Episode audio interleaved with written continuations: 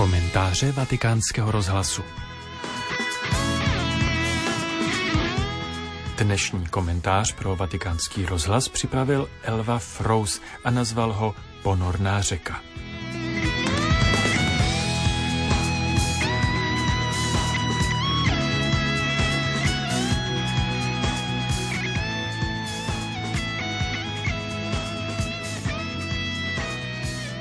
Uplynul měsíc od 21. prosince loňského roku, od útoku na Filozofické fakultě.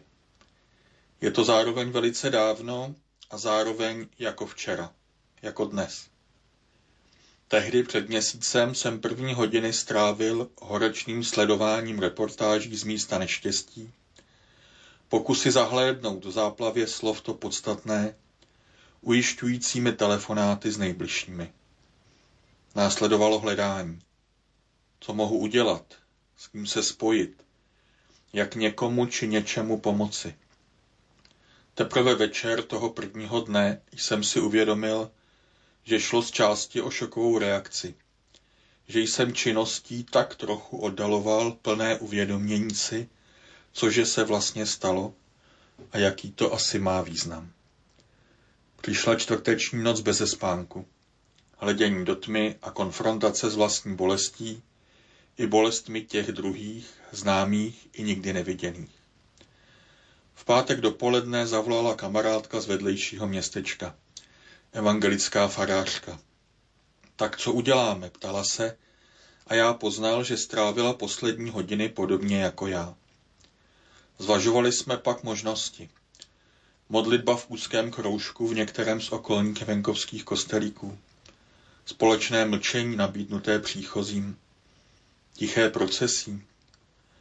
Protože jsme oba strávili řadu let v Plzni, rozhodli jsme se nakonec pro domluvu s dalšími tamními kolegy duchovními pro společnou prostou bohoslužbu v jednom plzeňském kostele.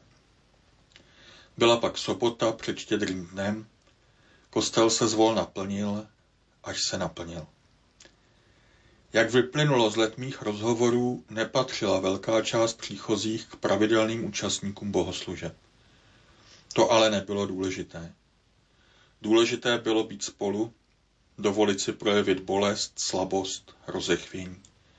Moci plakat s plačícími, najít útočiště. Nechat se dotknout světlem právě v této temné chvíli. Zazněly biblické texty, slova promluvy i modliteb. Také a možná především zaznělo ticho.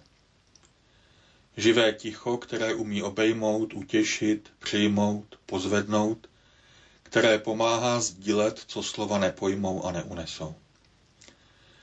To setkání se pro mne stalo předělem. Pomohlo mi vykročit z propadání se do chaosu a pocitů zmaru, jít dál důstojně, pročistit zrak.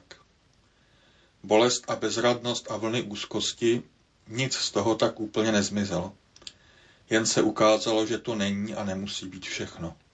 Že naděje je. A že v tom nejsme sami. Těsně po vánočních svátcích jsem jel do Prahy, postál u moře svíček na Palochově náměstí u Klementína. A znovu. Bolest tu byla téměř matatelná. Mnozí z procházejících se nestyděli za slzy, pohnutí se chvělo jako vzduch nad plameny svíček. A zároveň i tady mlčení, sounáležitost, pokojná křehká síla. Znova se ukázala jakási ponorná řeka, která se v téhle zemi občas vynoří a náhle je tu, téměř samozřejmě a naléhavě.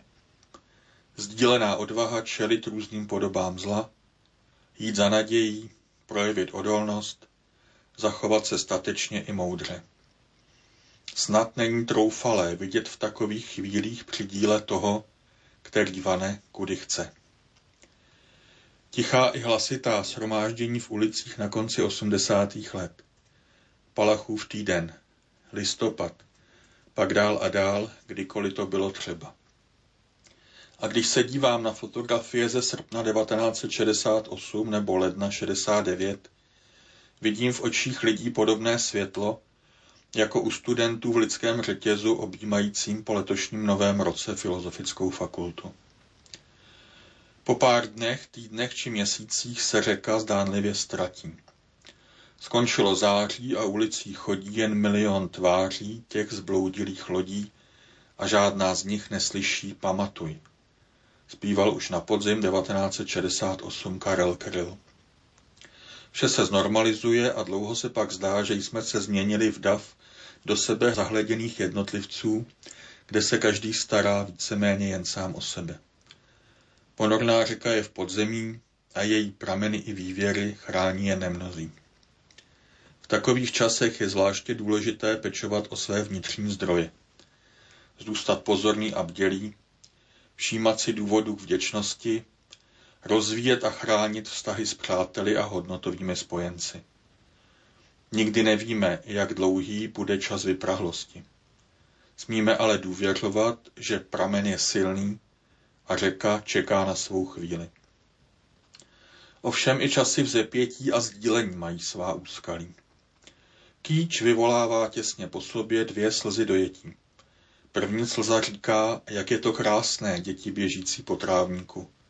Druhá slza říká, jak je to krásné být dojat celým lidstvem nad dětmi běžícími po trávníku. Teprve ta druhá slza dělá z kýče kýč. Píše Milan Kundera v Nesnesitelné lehkosti bytí. Znám to důvěrně u sebe. Dojímat se nad tím, jak jsem dojatý, že jsou lidé dojatí.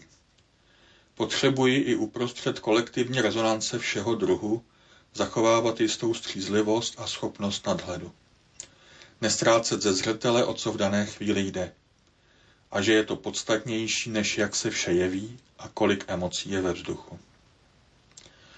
Domnívám se, že jako křesťané máme možnost specifickým způsobem se vyladit na prožívání mezních situací. Důvěřujeme, že nejsme opuštěni, že jsme neseni i chráněni i uprostřed pouště nebo bouře, že tomu tak bude až do konce našeho času a pak i dál. Je nám nabídnuta zkušenost se zdrojem síly, který je nekonečný.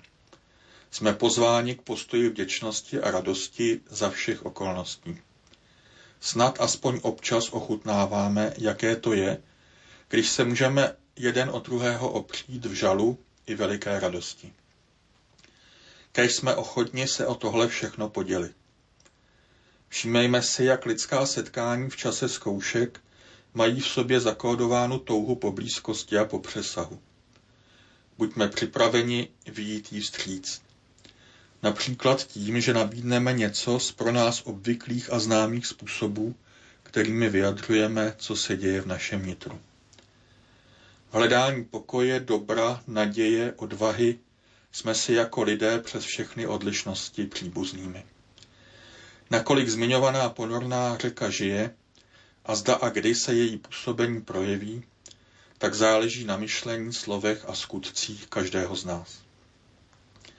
Během plzeňské modlitby za oběti a pozůstalé z 22. prosince zazněl na závěr promluvy známý výrok z knihy Pán Prstenů. Saruman věří, že pouze velká síla dovede udržet zlo pod kontrolou. Já jsem však přišel na něco jiného. Zjistil jsem, že to jsou spíše každodenní skutky obyčejných lidí, které udržují temnotu na úzdě. Prosté skutky laskavosti a lásky, říká Gandalf. Máme odkud čerpat motivaci k takovým skutkům. V čase, který právě žijeme, jich je zvlášť zapotřebí. Uprostřed všech těch, se kterými jsme se na přelomu roku scházeli na pietních místech, na náměstích a v kostelích, to bylo jasné. Snad nám to zůstane jasné i každý další den, nejen tohoto roku. Pro českou sekci Vatikánského rozhlasu Elva Frouz.